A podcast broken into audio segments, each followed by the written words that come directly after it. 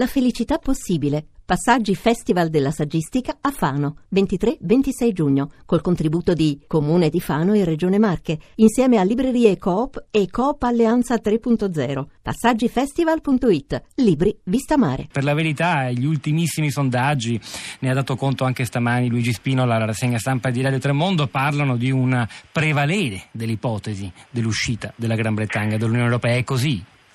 È così nei sondaggi perché fino alla settimana scorsa erano tranquillamente a favore del restare in Europa, la settimana scorsa un cambio eh, di marcia invece a favore di Brexit e eh, la novità di ieri sera che però evidentemente circolava già nelle dealing rooms delle borse perché già ancora ieri c'è stato appunto un impatto significativo sui mercati finanziari, dicevo ieri il il Guardian ha dato per la prima volta la media dei sondaggi degli ultimi giorni e quindi una media molto più significativa a favore di Brexit per 52 a 48. Notare che però appunto 52 più 48 fa 100, il che vuol dire sono dei sondaggi al netto degli indecisi che sono ancora una quota rilevante.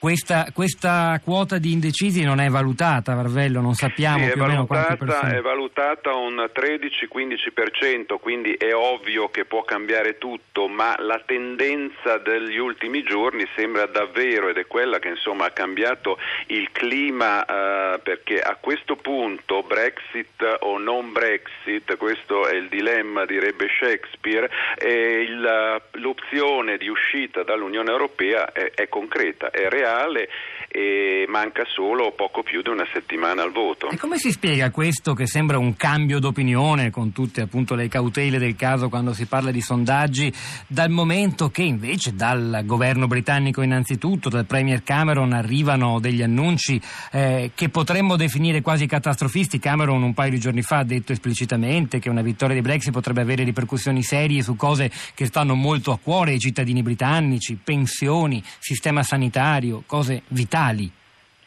Non credo che sia un cambio di opinione, nel senso che questo è un paese eh, se non anti-europeo nel, visceralmente nel, nella gente, sicuramente eh, euroscettico e insomma la tradizione politica anche di questo paese dalla Thatcher in poi è comunque stata eh, euroscettica e eh, uno dei punti deboli di questa campagna elettorale sul fronte di chi vorrebbe comunque rimanere nell'Unione Europea è proprio che io direi che non c'è nessun convinto europeista che sta dicendo agli inglesi ai britannici eh, è un progetto in cui noi dobbiamo credere. Sono tutti euroscettici a cominciare da Cameron, ma compreso l'attuale leader laburista Jeremy Corbyn, sono tutti molto freddi nei confronti eh, dell'Unione Europea e quindi vince nella battaglia che è anche una battaglia sporca, bisogna dirlo perché è una campagna elettorale fatta di colpi bassi. L'altro giorno ancora un giornale eh, considerato super autorevole come il Times eh, metteva in prima pagina il mammali turchi, potremmo dire in termini italiani, il rischio che un milione, un milione e mezzo di turchi eh, arrivi eh, nell'Unione Europea, il che vuol dire per gli inglesi che eh, arriverebbero tutti qua e quindi è una campagna elettorale di questi colpi bassi e in questi colpi bassi vince la paura e la paura è l'immigrazione. Due temi sono da una parte l'economia e quindi Cameron, il governo, la, la sua parte di governo che fa campagna per rimanere, i laboristi eccetera eccetera, dicono avremo un danno rilevante, recessione, avremo problemi a pagare le pensioni, eccetera, eccetera, se usciamo dalla, dall'Unione Europea, che vuol dire soprattutto il mercato unico. Dall'altra parte però i Farage, indipendentista, leader dello UKIP e i eh, anti-europei sostanzialmente del Partito Conservatore, a cominciare da Boris Johnson, ex sindaco di Londra, eh, soffiano sul fuoco onestamente dell'immigrazione e eh, si fanno forti dai eh, numeri perché eh, l'anno scorso, e non è il primo anno, in questo paese eh, ci sono stati 330.000 eh, nuovi residenti fissi e mh, mm, eh, quasi tutti arrivano grazie alla libera circolazione eh, garantita insomma, dalle norme comunitarie, arrivano dagli altri paesi europei. Non è un caso che non ci sono grandi e convinti europeisti eh, in terra britannica, non è un caso che appunto lo stesso David Cameron che oggi fa una campagna anche piuttosto allarmista nei confronti di un'ipotesi di vittoria di Brexit, avesse ottenuto dall'Unione Europea una serie di ulteriori concessioni che erano anche quelle interpretabili in chiave eh, dire, di allargamento dello stretto della Manica, no Varvello?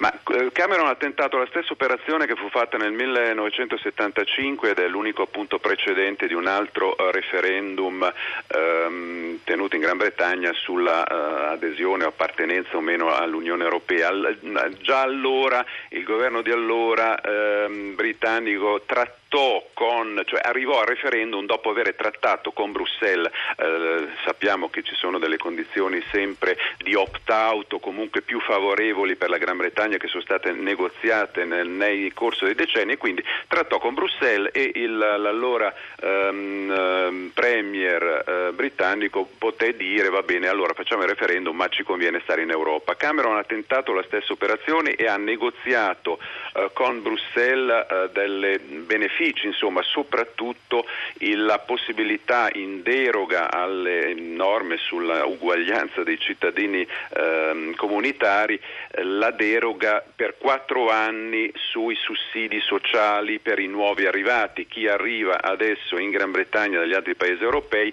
se anche non lavora, non può prendere il sussidio di disoccupazione eh, per i primi quattro anni. Quindi ha negoziato questo e poi ha detto appunto ai, ai britannici, beh abbiamo ottenuto tanto e quindi restiamo in Europa, ma questa volta sembra davvero che non, non stia funzionando così. Bisogna ricordare, eh, giustamente parlavi di un, di un, cambio, come mai c'è stato un cambio di, di eh, registro negli ultimi giorni.